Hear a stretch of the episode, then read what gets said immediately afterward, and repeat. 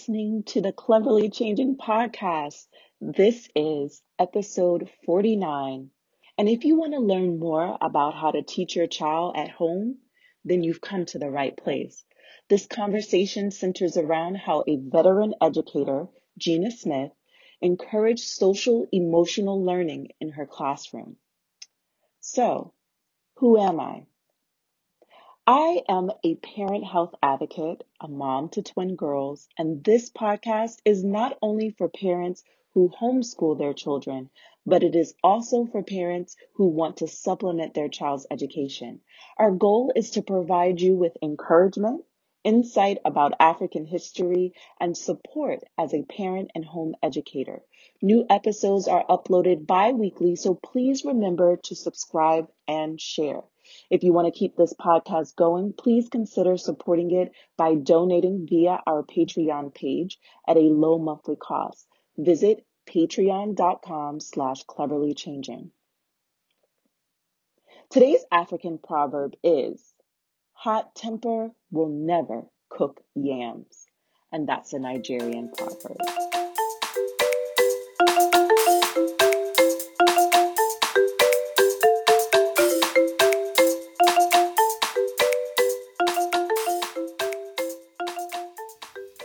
It's now time for the word of the episode.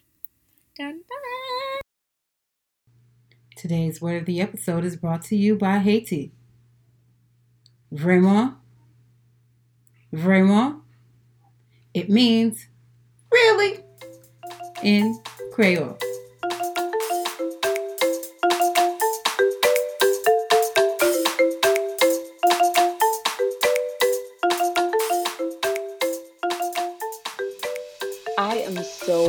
Grateful that it's 2021.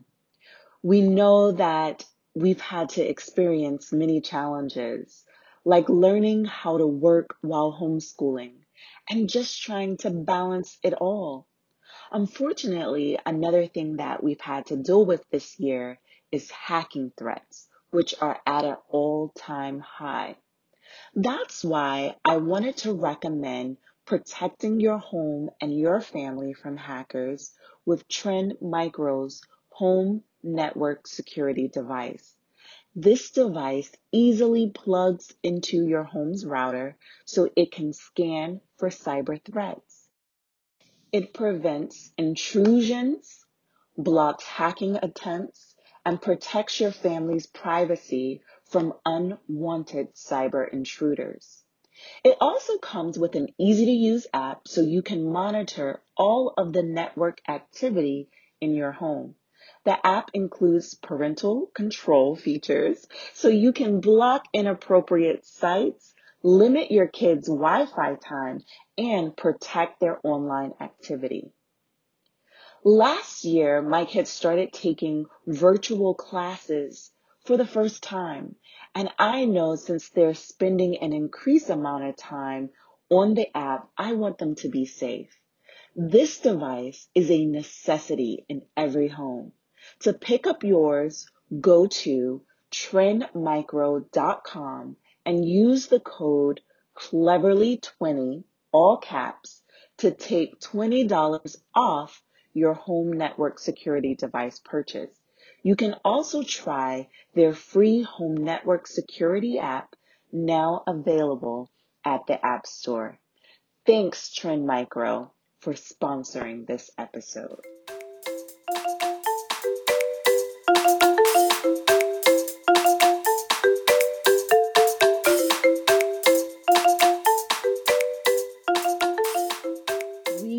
Very thrilled that you have joined us for another show. Today we have a wonderful guest, but before we introduce you to our guest, let me tell you who I am. I am Elle Cole. I am a mom of twins, and I have been homeschooling my girls for seven years. We have started this podcast, Miriam and I, to really help support homeschoolers. Where we started this journey on our own, and we wanted to really give back to our community so that you will know that you too can educate your kids without any issues. So, Miriam, go ahead and tell everybody a little bit about who you are. I'm Miriam. I'm am the parent of four little ones. I am a farmer, the creator, the writer, and lots of things in between. and we've been home. Awesome. How long has it been now? I don't know, four years maybe. she said it's been a year. Thank you. awesome, awesome. So, I would love for our guest today, Gina Smith. Can you introduce yourself to our listeners, please? Sure. Thank you for having me. My name is Regina Smith, but I do go by Gina. A lot of people just short my name, G Smith Writes. And um, I've been in education for about 16 years um, as an ELA teacher. And then now I work as an RTI specialist and I'm a new author. Um, so I'm glad to be here.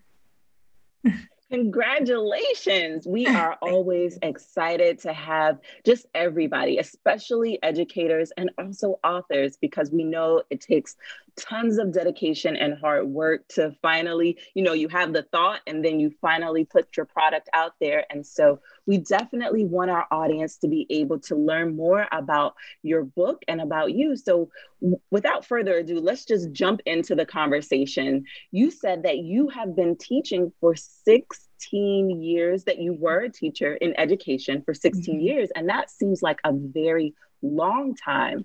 Yes. There was, can you tell us about that journey and your experience? What are some things that you noticed about it? And um, how you how you feel about education in general? Okay, so education in general, I love it. I, I love I love what it stands for. You know, giving people knowledge.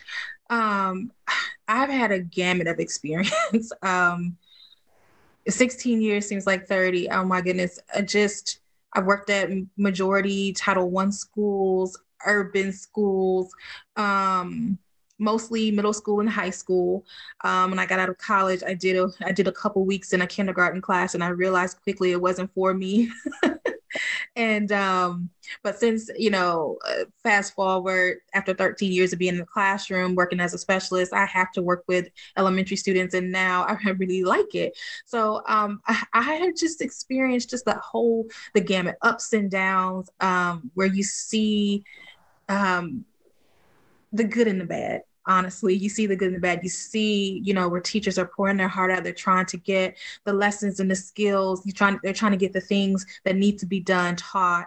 But then you see um, the unconscious bias. You see the um, just the rigmarole of politics in education. And so sometimes the greatness of the thought, the idea, the purpose of education gets muddled in everything else that's thrown into the mix. And so um, I've always told, I've always said to my students, reading will really expand your mind about what the world is and what it isn't. And then you can make your perspective. And i've always um, been that person to push them to read different things. And so that's been my tool throughout the whole my whole career is to push literacy.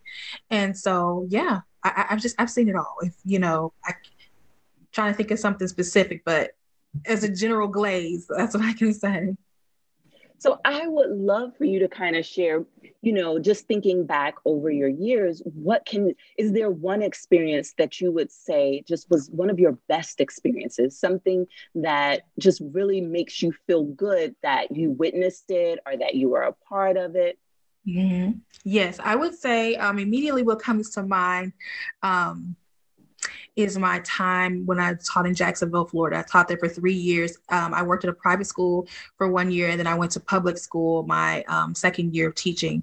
And immediately when um, when I when I got to when I re- went to the interview, they wanted to hire me, and the principal said to me, he said, "Miss Smith, he's like, you're young, you know, you're, you're bubbly, whatever." He said, "But you know, I just need you to know that on this street there's a murder a month, and this is the murder capital of this city."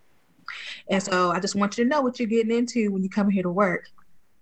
And I said, I'm coming, I'm coming here to teach, you know, but I was young. It's like, okay, you know, I've worked with inner city kids. I've, I've done volunteerism. I've completed all those types of things. Anyway, I get into the classroom and after probably three to four weeks of being in there, I just noticed that the, there was a there was a disconnect with a lot of the young women in there. Either some of them were thought of as the good girls, and others they were the lost, and there it was stark. It you know really I didn't see any in between there, and so um, I ended up starting a mentoring group because it's like well, who, what are they thinking? Like, how are you just automatically the good girl, and how come you're automatically deemed bad? And every, you know, things are coming down every time there's something going on, and you fall right into that role. And then it seems like the ones who were good, you know, they're kind of like, oh well, whatever, and you know, they can kind of. It, it just, it was very just stark, and everyone played their role very, very much to the point there. And I had not seen that, and I thought I'd seen a lot before then. So I started this mentoring group and I took about a group of 25 girls and I started to meet with them after school once a week to talk with them about, okay, so what what do you what do you come to school for? What's your experience like?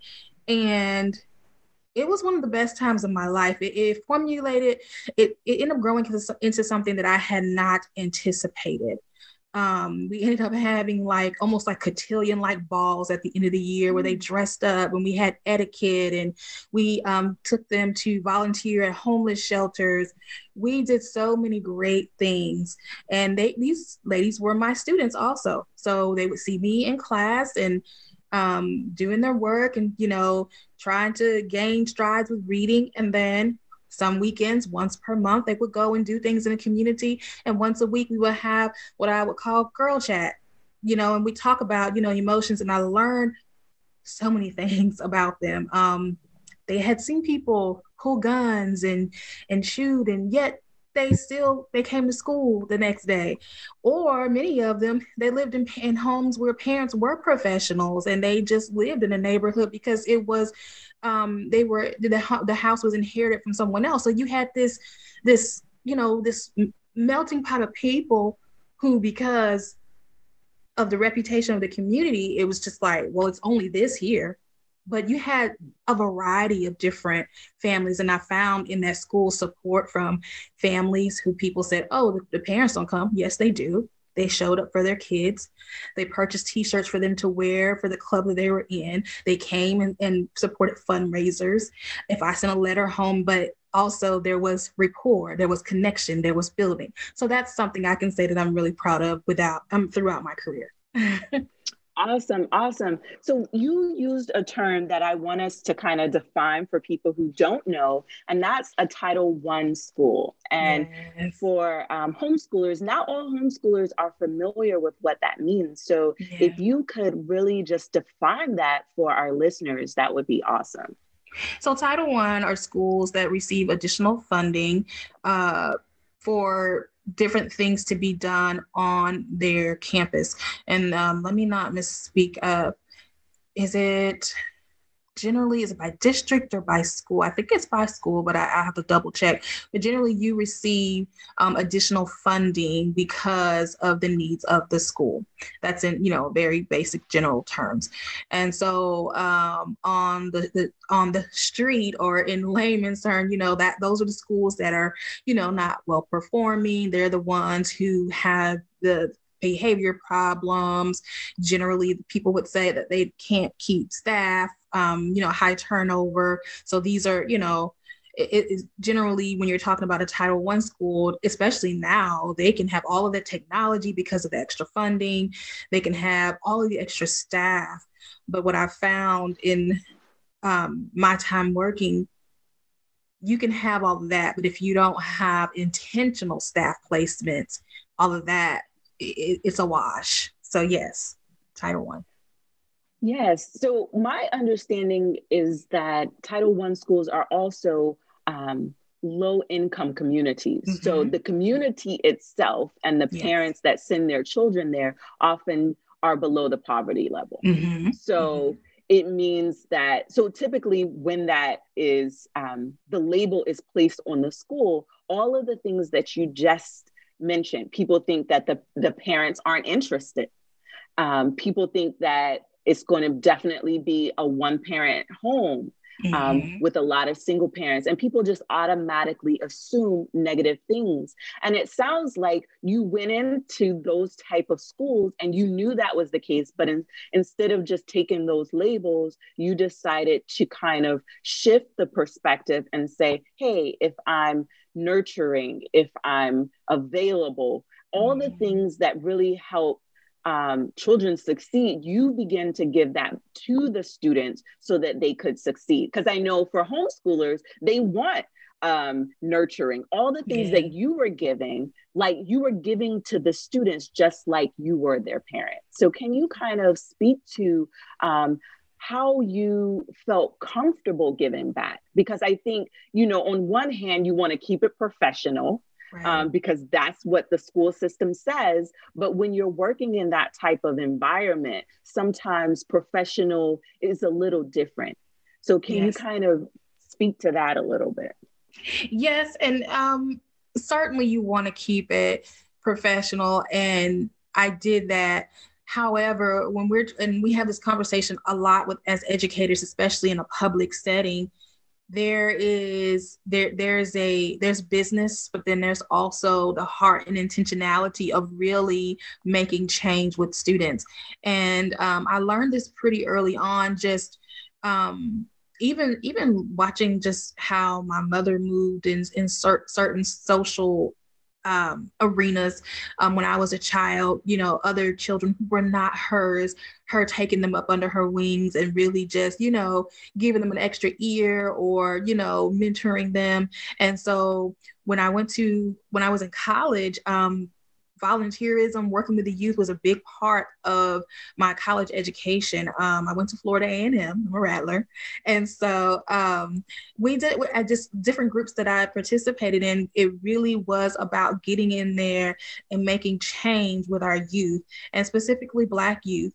Um, and not that I have not mentored someone who doesn't look like me, I certainly have, but that's always been my thing to go in. And when I went to the school, I just saw them as human. I didn't see them as a person who inherently would not follow the rules, who inherently would not listen to me. Um, I knew that they would make mistakes. I'm human, I make mistakes. And I always told the students, no matter how upset you're going to make me, and I told them, you will make me upset, just like I'm going to make you upset. When you come back in here the next day, we got to keep it rocking and rolling. We got to talk about it, but we have to keep, they're human. And so sometimes I see we don't all have that mindset in education. Certain people are going to do this, certain people are going to do that. And so it, it, was my mission always to say everyone is capable of greatness, but sometimes they make mistakes, and but you're still human. So that that that helped me to go in there and say, okay, you know, and, and also I had a team of people who had that same thought. So I couldn't do it all by myself. I always recruited other teachers who were interested in in um, helping to grow this group. Um, and so, yeah, um, I think it's I think it's been just things that I've seen modeled for me, and then it it flourished in college, and then continued when I started my professional career. Awesome earlier was that you noticed that there was a clear line, a distinction, I should say, being drawn between the good kids and the bad kids. Yeah. Were they um, kind of falling into those categories because they were reacting to the way that they were treated? Or was it more um, something else? Just curious as to, you know, mm was being drawn. Uh-huh. I don't kind of know how teachers uh-huh. can be. Yeah, and yes, and that's why I would say both because you know, um, or if you don't know, you know, with with teachers, even eh, we talk right. So if it's a middle school, for instance, if they've been there since sixth grade and they've been tearing it up since sixth grade and they get to eighth grade and they're like, oh well, you got Johnny this year. Johnny made it to eighth grade you know, Johnny, Johnny is this, Johnny cuts paper, Johnny will walk out. And you already know Johnny before Johnny walks into the room, and you may have had had a conversation with Johnny before then. And so Johnny, he's expected to be the same. And but when they walk in, I can't just, I mean, I may know the information, but Johnny is on day one in my room. And so I've even had conversations with students who, you know, after a while, you know, maybe some of the behaviors that they are known for, they may display it in other people's classroom, but not in mine. I'm like, well, you know, well, what's the difference in here versus there in there? And, you know, and I'm like, you know, they really don't know what it is, but I think kids are a lot more intuitive than and maybe they can't verbalize it. So I think it's the expectation because they know there's a paper trail or a verbal trail. And so when you're some sometimes not all of them, but sometimes when you are not mature enough to say, well, this is what I'm going to do, and this is what I, you know, it's something different, or they haven't been taught because we'll teach a kid how to read, we'll teach them how to add, but will we teach them how to behave in public in the public setting? Not a lot. Not a lot. It, it's too tiring to teach a kid how to behave. I think that we they come and it's like a microwavable meal they should know how to behave is our expectation but they don't clearly clearly they're still learning. I know I I have attended some I, when I was younger I attended a school that would be considered a title 1 school. And I remember going into one of my classes the teacher did not look like me but I remember her saying and this was probably the first time it had ever been said she was like everybody has an A she was like, I'm giving you all 100%. Now you can keep this A throughout the year, or, you know, it can be deducted. Some things can be deducted, but it's up to you. But all of you are starting in the same place. And I remember that um, even some of the kids who would have um, been considered troubled, they they worked in her class yeah. because she seemed to care and yeah. I think that is what makes a difference. You talk about, you know, they may not act that way in your class because sometimes kids just need somebody to yeah. um to recognize them, to see them, not look past them, to yeah. actually connect with them, to care. And I think that can make a world of difference. And that's mm-hmm. why having a teacher that that is also nurturing is important in those type of environments mm-hmm. and sometimes um, in the school system it can be so cold and i think you know as the um, years progress is mm-hmm. becoming more and more cold just for um, safety's sake yeah. but for some kids they do need that they mm-hmm. do need somebody to you know pay extra close attention to them and let them know hey and and that's not saying that they won't test you because right. they're kids. And and kids test the waters. They're going to try to test you. And so mm-hmm. they will test you but you still you know you still have to make that connection. And if you really make a hard connection you'll make a difference. Yeah. can you um just i feel like your story and, and what you've already shared about you know taking the young girls and really mentoring them and and showing them about being dressed up. What were some of the things that those young girls said? Because I, I would imagine that that was a completely new like an experience they would have only seen on tv um they, they were excited. Um a lot of them said thank you. A lot of them um just experience because I remember uh, everyone had to wear black. That way we can buy a whole slew of different dresses at a, at a at a discount rate and not have to worry about everyone having the same dress and it costing a lot. So we will often take them to Ross, right? We get on the school bus and we take them to Ross and have so we can have like a twenty dollar budget because you know we had to raise money. And if you, I remember we grew to like fifty girls one year, and so you know imagine how much money that costs twenty times fifty girls. And so um, like okay, so we have to get a black dress. Okay, so how long should it be? And what's a pro, you know, and they were just, they were just so excited. They're like, thank you. So what, what are we going to eat? How many people can we have? And some of them, you know, they hadn't been to like a formal event at like a hotel and they were just really in awe. I can't remember. They, you know, a lot of them just said thank you. Um, because that was, you know, that was the their that was their appropriate thing to do or they give you a hug or they bring their parents. And um, uh, one of the young ladies who I met my very first year teaching at that well it's my second year teaching but first year at that school i'm still in contact with her. And you know she just says you know i appreciate you for just always being there. Um, and um, i think that means more to me than anything um, because I just wanted them to know that they were supported and not only supported, but held to a standard because we can nurture them a lot. And sometimes what I've seen in education is also nurturing, nurturing, but then it goes into coddling mm-hmm. and not holding a standard. And so we have to balance that.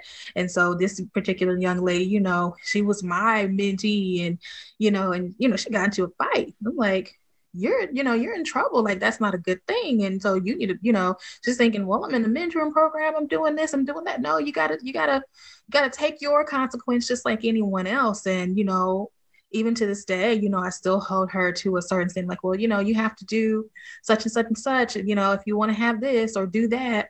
And so when I do come in contact with a lot of those ladies from that first round of girls, it's just simply thank you. And um, that's enough. That's enough. Yes.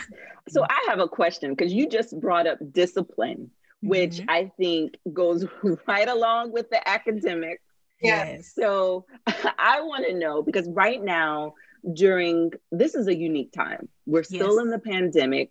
Parents are still having to really hold their weight and and provide extra attention to their mm-hmm. kids while their teacher like some of them may be remote schooling some of them may be going to a school mm-hmm. but really the discipline that both the teacher and the parents have to provide is a little bit different. Can you give parents and teachers who, you know, may be dealing with a child who is labeled difficult who seems difficult just some some advice on ways to connect because i think you know I think all kids will test you, whether they're yes. labeled or not. That's just right. natural. Yes, they will. Um, but I do think there are some positive ways to discipline and some that could actually be harmful. So, can you kind of share some positive ways that parents and teachers mm-hmm. can really um, help discipline their students mm-hmm. when they need it?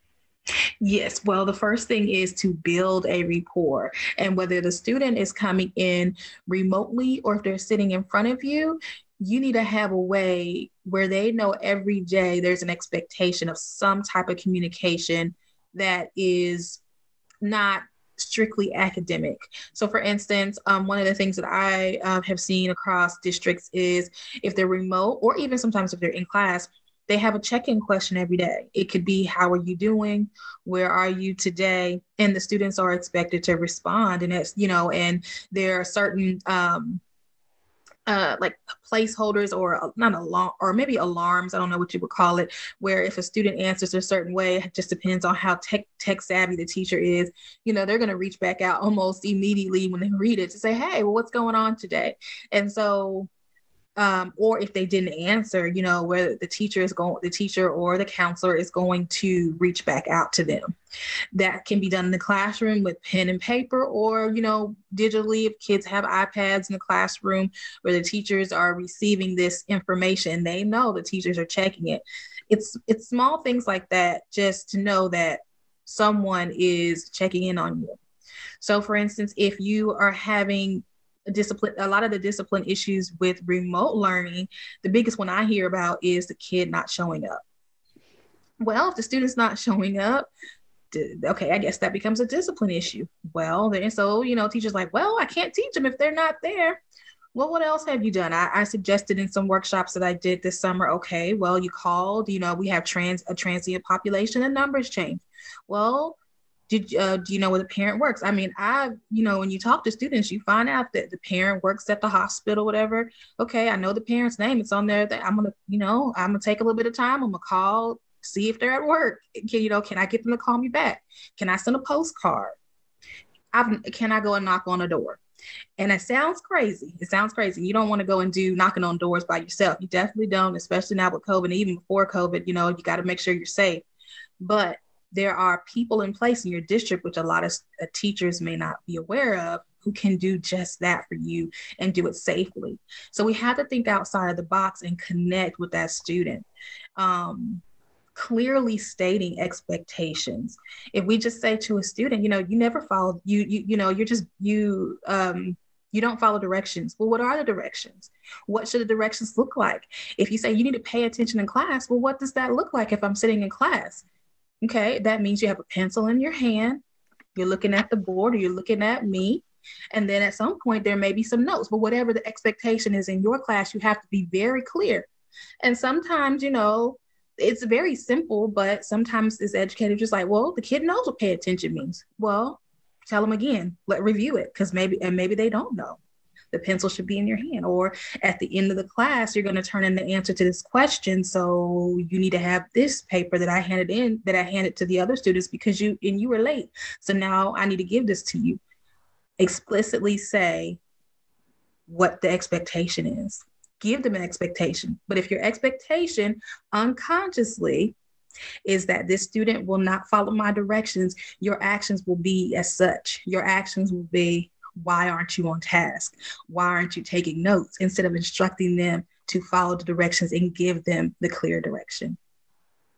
Absolutely. What you said, I actually wrote a, a an article for Healthline um, for about remote learning. And one of the things that I remember um, just sharing was that some kids need to see that in writing, what those mm-hmm. expectations are. They need a paper that they can check yeah. off as they're sitting there because sometimes as adults, we rattle off a long list of things and our kids don't know what to do first and they get befuddled you know, yeah. and you're like, why can't you just do X, Y, Z, like A through Z all in one. Mm-hmm. And they're like, no, let's just start with A. Like their brain is still processing A.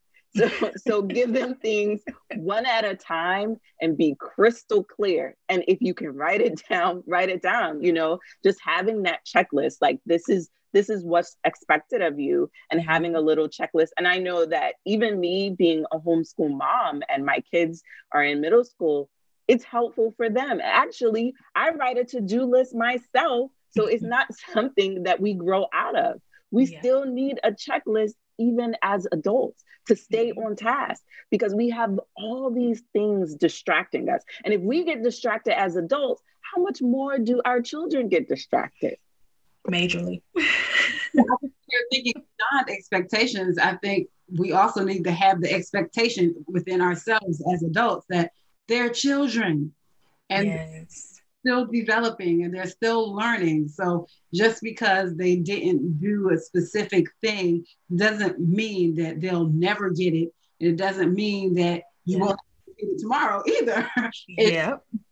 The process of becoming an, an adult, an older individual. And mm-hmm.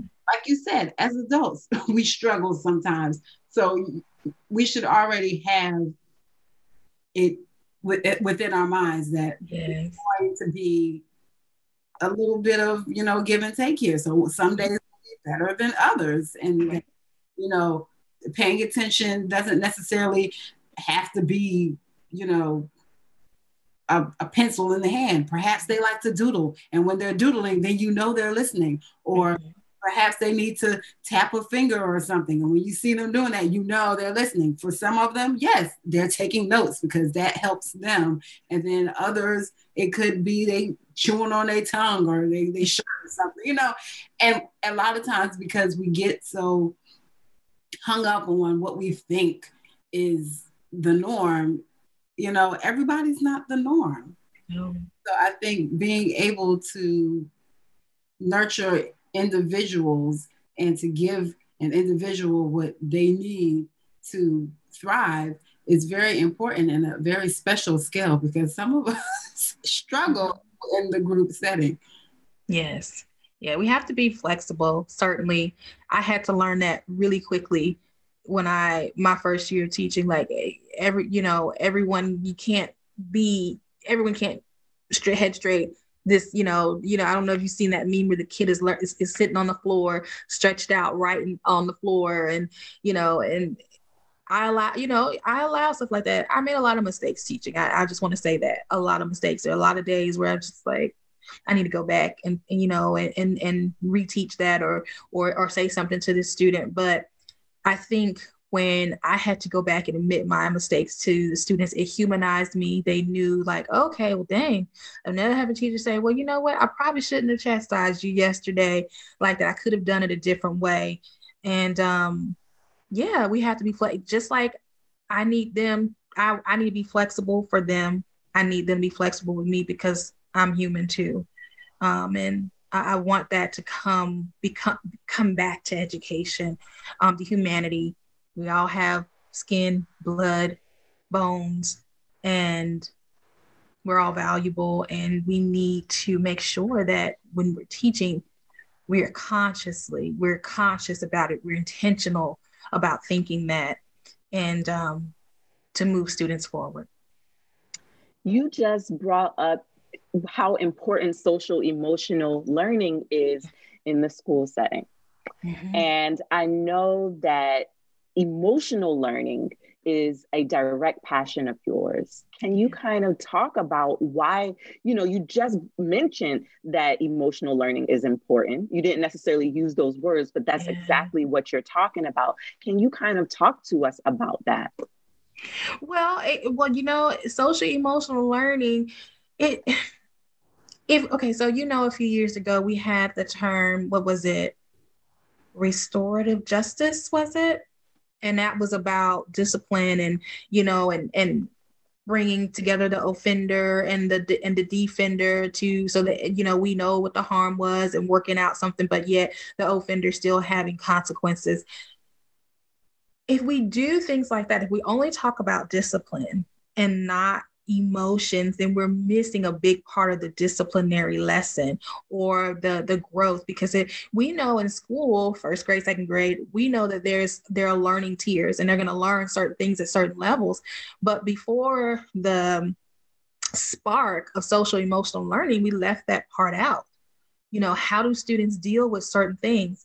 Why might a student do this? Why might they do that? Um, are they their maturity level? I think in the um, I think from what I've seen at the pre-K level now that students or now that school systems are incorporating pre-K, we see it more often than not because uh, you know I'll hear a principal say quickly, you know, well that kid just turned three, you know, the other kids have been three for six months, but and so the, the you know the maturity and they recognize different things that students are going to do, but when we get into kindergarten and beyond, that there was never really a big conversation about that um, and why, and then also culture. You know, I learned very basic things about culture um, and education um, before going into the classroom. You know, things like, which I don't know if they're outdated, but you know, looking if you're you know Asian American or from Asia, not looking direct in the eyes or um, things about handshakes. I mean, it's very, very, very surface. And so as I continue to work and working in mostly um, Hispanic and Black populations, you know, me being Black, I'm just like, well, I, you know, I know what to do. I don't know. I don't have every Black experience. I had to learn some things. I'm, I, I have my Black experience. And so we can't put everybody into these boxes.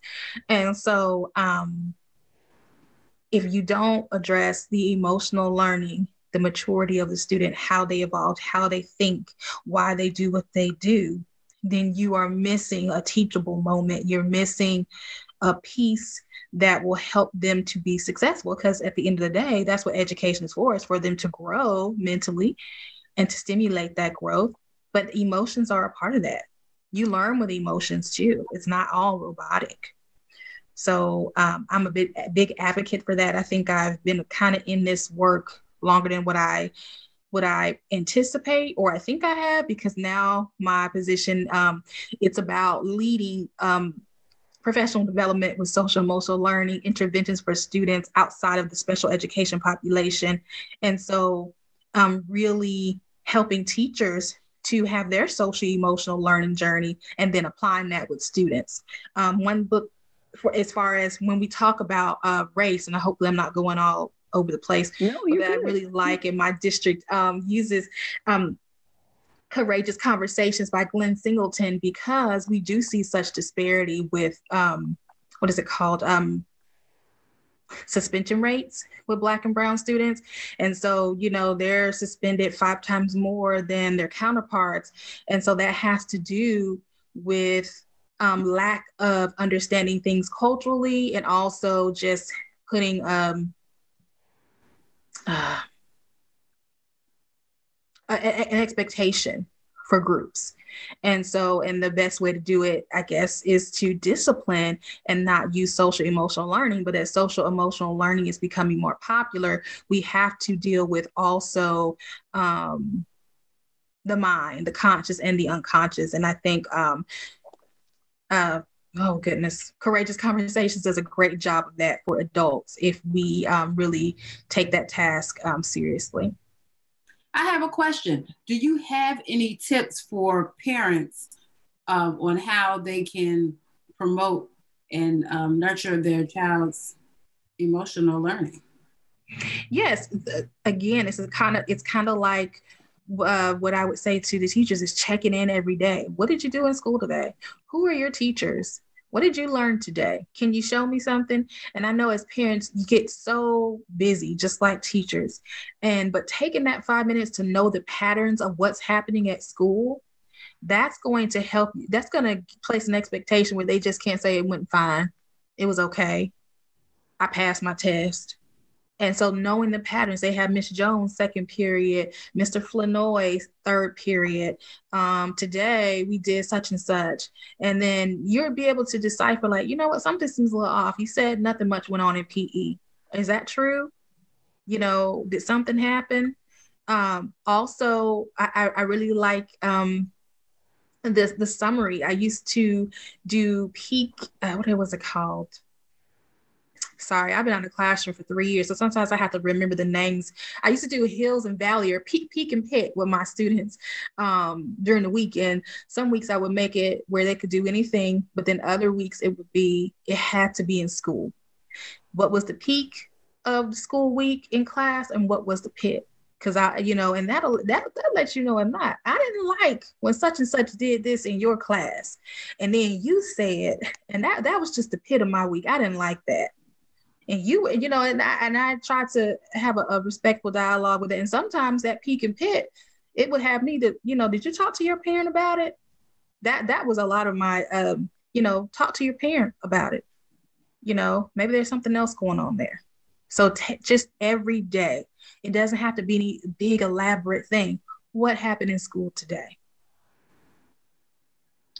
So a little bit earlier we talked about those Title One schools and we talked about how you help the girls, but I know that you also have a passion for young boys yeah. and their emotional learning. Mm-hmm. Can you kind of tell us how that how you started to kind of work with that population and why you're so passionate about it?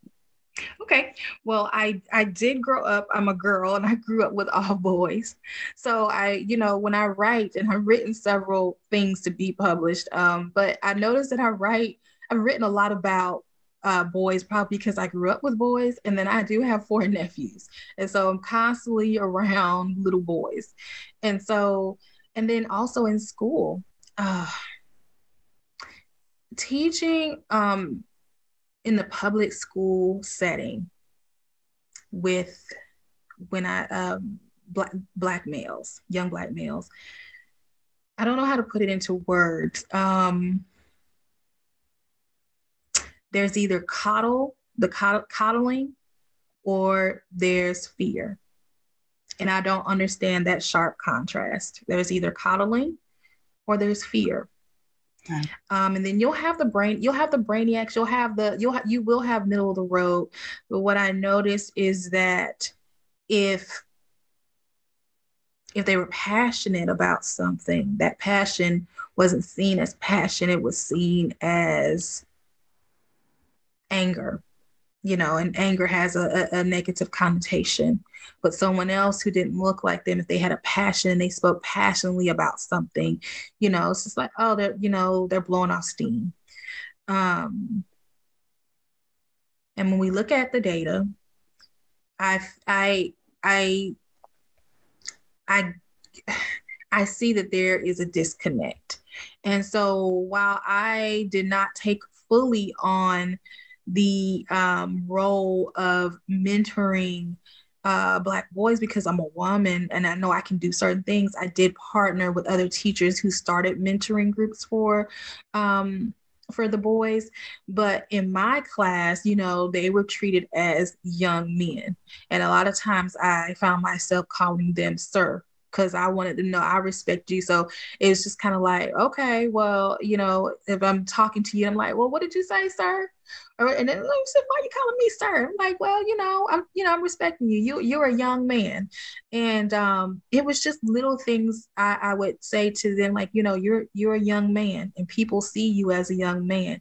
If you have an issue, make sure you express it. And I, in my conversations with students who were in my class, a lot of them did feel um, unheard. Um, some of them didn't like my tactics. They didn't like that, you know, I would insist that they speak. If you're getting in trouble in my class before I go and write anything, put anything to pen, pencil and paper, well, what's the problem? What what what's the problem? I don't know. I don't know. I'm mad. You shouldn't have yelled at me, or you shouldn't have called me out. Okay, well, there's a reason why you didn't want me to call you out. Why? Did you do something or did you not? Did I make a mistake or did you make a mistake? Did we both make mistakes? And I forced the conversation. And when I couldn't force it, I just let it go and say, okay, well, until you can talk, well, you know, we're going to, you know, sometimes they don't want to talk and they just like, well, just send me to the office anyway. And I say, well, you know what? I gotta have some patience today. We're just gonna go back in class, and then when maybe tomorrow you want to talk. Oh, oh, oh, I really didn't do anything. So it really was about conversations, and um, hold, again holding them accountable. And i wanted them to know on that campus in my room your voice matters. And whether you did something right or wrong i want to hear it and i want you to notice it. And so the next time you can react differently even when you did something great because sometimes when you do something you're just like oh that's not that big of a deal. Well it kind of is you kind of you kind of with the person cracked the code and no one else did and it's just like it's not that big of a deal. So congratulations to you. That's a great thing. Um and so it's just it's about paying attention. Um i think when it comes to emotions and being human a lot of times they are pushed to the side. It's just they're you know well nope you you know you could have a high reading level and you know have all these things but you're labeled mm-hmm. bad because you haven't followed directions for a year or two and what i find is you know in elementary school a lot of times you have these high performing and i don't have the statistics right now but you have these some of these high performing um, black boys and then they get into middle school or high school and all of a sudden you know th- their reading levels or you don't have any data for tests and stuff and so that's them missing school or missing tests or different things are happening. And so we have to be intentional with keeping them engaged in the educational process and not dismissing them. And so i did that in my classroom to make sure. And i actually one year so funny i had um I had like a little news group and there were like three girls and like three boys and you know they were the class clowns. They were the oh gosh they were the class clowns. And I was just like you know I want to do like a video news something different than the mentor group. And do you know that it was actually that was one of the proudest moments in my career too because some of them had never passed the state test. And I, I what I did was like okay guys so if you're staying after school you know okay we're gonna have snacks and you're gonna you're gonna get all the news all anything that needs to be reported and oh my gosh, they were big goofballs because they were goofballs in class. They're all something was funny. They they had a hard a hard time focusing. But once we got into a routine with them staying after school, like once or twice a week, and I had another teacher help me, and they would come in, they're like, okay, we got all the announcements from the teachers. We're ready. Okay, we're gonna, you know, and then it became like this leadership, this weird leadership thing because they're like, well, we're the ones who get in trouble because we're goofy, but we have to be on the news so we can't lose that. So we got to kind of rein it in. So it was just really, I don't know, it was really funny. Uh, yeah, I think that that's a part of culture too is responsibility. Um, I think that having a role of responsibility as a male and probably all males but i'm speaking specifically to as, as black males in this in the school setting, it helps them and not just something where you're just like, oh, that, you know, just something like it's just, it seems like it's surfaced. But where you have a real responsibility and you nurture that responsibility, it helps them hold on to a little bit more. That's why you see the kids who are in football and, and sports and stuff you know, they try a little bit harder because they have something holding them there. But I don't think that has to be the only thing we have they have many talents beyond football, basketball. They can do things um, tech wise, STEM, and we have to get we have to keep them engaged some type of way. Well, absolutely, absolutely. I think because you've been, I can tell that the children have, you know, been truly impacted by you being part of their educational experience. Even though you haven't touched my children, I just thank you because you just you seem to really care and to put a lot of effort and energy where plenty of others do not and will not. I think it's my life's work, to be honest. I think, and I'm not in the classroom now because I did get burnt out. That's another conversation for another day. But when you when you put a lot into it, I, I did get I become very burnt out. Um, and it, the fall was it, it, it, hurt because it's just like it's what I love to do. I, I, knew when I was four years old that I wanted to teach, um, and I think I think there are many other teachers like me, but um, we're not the ones that are um, lauded. And I don't need to be lauded. I don't need to be, you know, but um, there there are so many gems in the public school system, but um, they're overlooked their works are overlooked um, and the, the movies aren't made about those teams of teachers who go in and and really just put 10 toes down and say we're going to do this and i've worked with some awesome educators i you know I, I hear a lot about teachers who you know aren't doing the work but I can name 10 or 15. I, I consider myself blessed to be able to do that because I've learned from the greats. I've learned from great teachers how to do and jump in and do the work because you can't do it by yourself. It's, it's impossible. Yes, for many of us that are homeschooling parents, we went to school and we had some phenomenal teachers. So I think that parents definitely can look back into their experiences, some of them, and say, mm-hmm. hey, you know, that teacher made a difference. It's usually, you know, somebody in their past that they can name who just really made them feel like an awesome student. And your passion totally comes through. We hear it in your voice and the things that you have shared with us. It's definitely, you know, it's good to know that there are excellent teachers out there because some parents today are pulling their kids out because they're concerned, especially mothers of young Black boys. Yes. Sometimes, you know, I think in the past when you would hear about families homeschooling, people homeschool for all, so many different mm-hmm. reasons. But one of the top reasons for Black people is because of how their kid is being treated. Mm-hmm. Yeah. So, what you have talked about today touches on all of those aspects. And I know that your passion, um, you know, you're still teaching, even though you're no longer in the classroom in the yeah. same respect you're still teaching, you're still putting things out there that is touching the population. So I wanted to just bring up one of those things, and it's Jackson learns a lesson. So yeah. I love that, you know, you your passion comes through in this interview with you, but you've kind of bottled up that passion and put it in a book for for many different families so that they can learn from you in other ways. Can you tell us about your book and and the joy that it, it brings you to be able to share that with parents and other teachers? Yes, um, thank you so much because it is one of the things that I'm very proud of.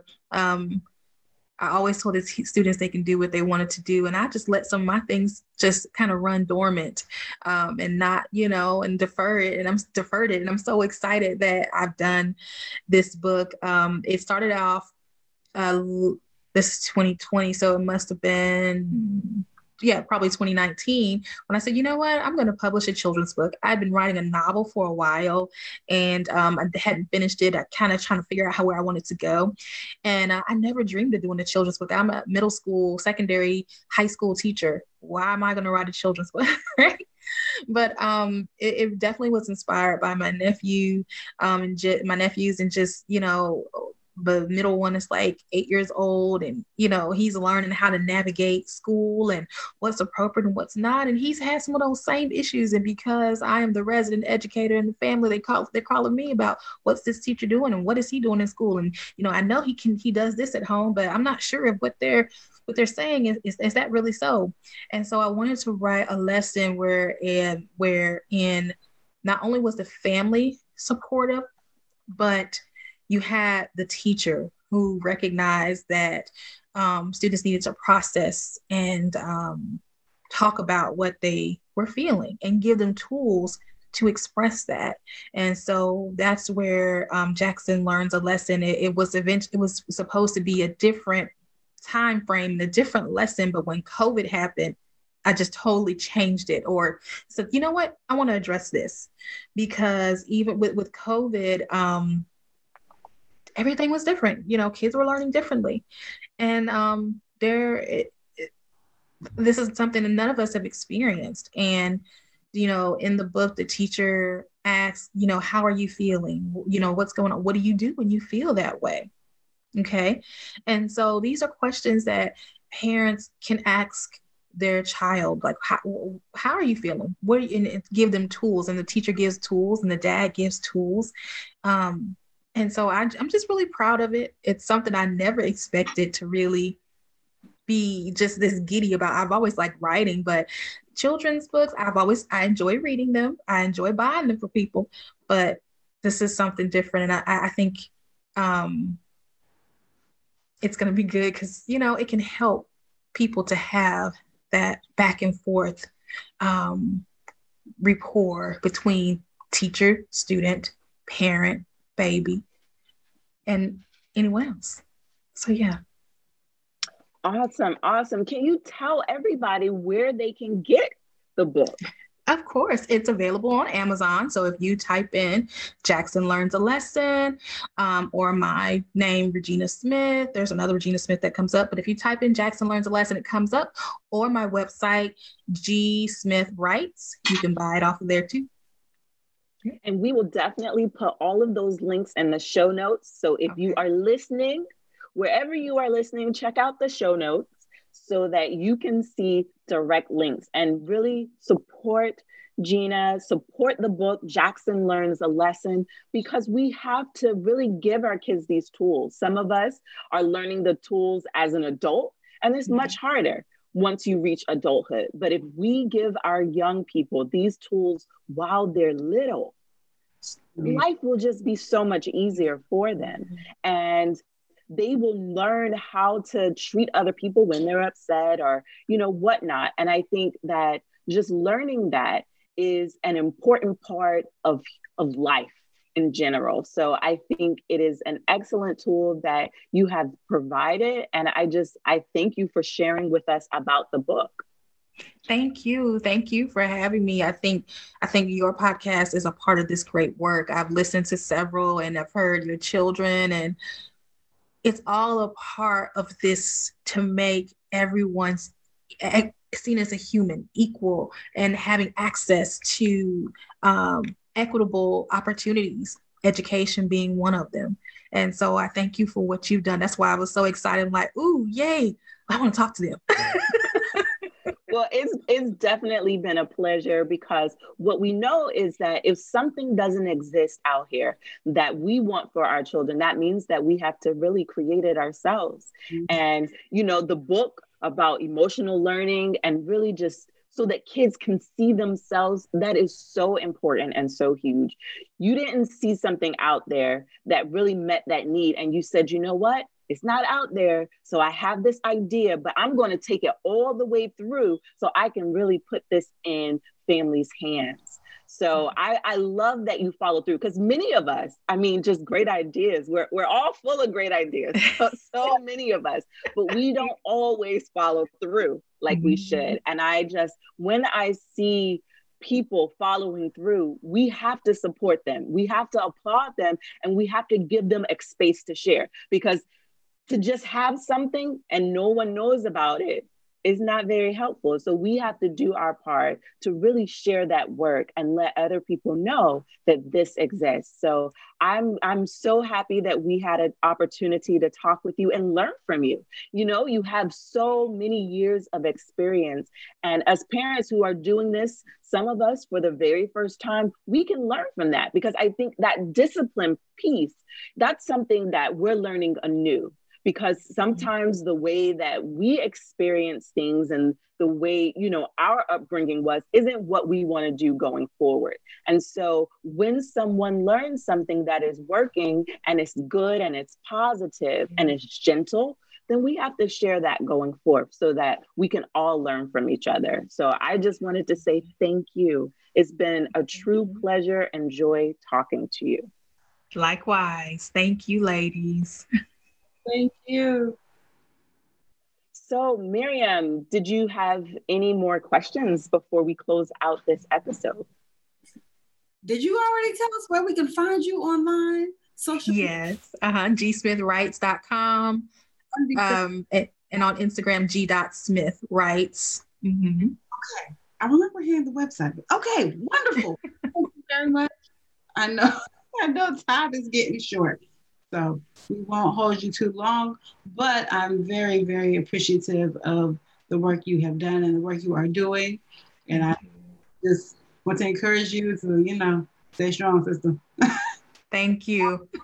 Yes, and we look forward to seeing some sequels to that book because I know you have many more books on the inside. I do. Thank you so much. I've I've like thoroughly enjoyed this. I I can just the energy from you ladies and you taught me some things too. And I, I just I really appreciate it. I've I've thoroughly like seriously enjoyed this. well, we'll we will definitely have to have you back because I know there's a whole nother piece that we didn't talk about. and so we definitely look forward to following up with you, seeing how things are going, because we really like I'm serious. Like we talk, we hear that African proverb, it takes a village. And mm-hmm. so this is how we build our village by yeah. talking to each other and pouring into each other. And so I just thank you for your time and your expertise and sharing with us because we cannot um, hold those good things to ourselves and you know just expect other people to know. We we have to be verbal. We have to share. Just like we tell our kids use your words. Use your words. We're always saying that to their to our kids. But sometimes as adults we don't often share with other adults that's in that same way. And so we have to as adults use our words to help edify and affirm each other. So I just, I was definitely blessed by the things that you shared today and just the different experiences that you have pouring into the community. The work of teachers is is an amazing work and i want parents and teachers and educators who are listening to this podcast to know that we truly believe that we are all in this together it's not homeschool mom against homeschool teacher. No, we are all in this together because, you know, we may homeschool our kids, but we also, many of us, also um, sign our kids up for classes and have other people teaching our kids as well. And so when we do that, we just make it a community of learning. And so one of our goals on this podcast is to build lifelong learners. And that's, and, you know, just having discussions like this is how we do that. So thank you. Thank you so much for being a part of the Cleverly Changing podcast. Thank you. You're welcome. All right.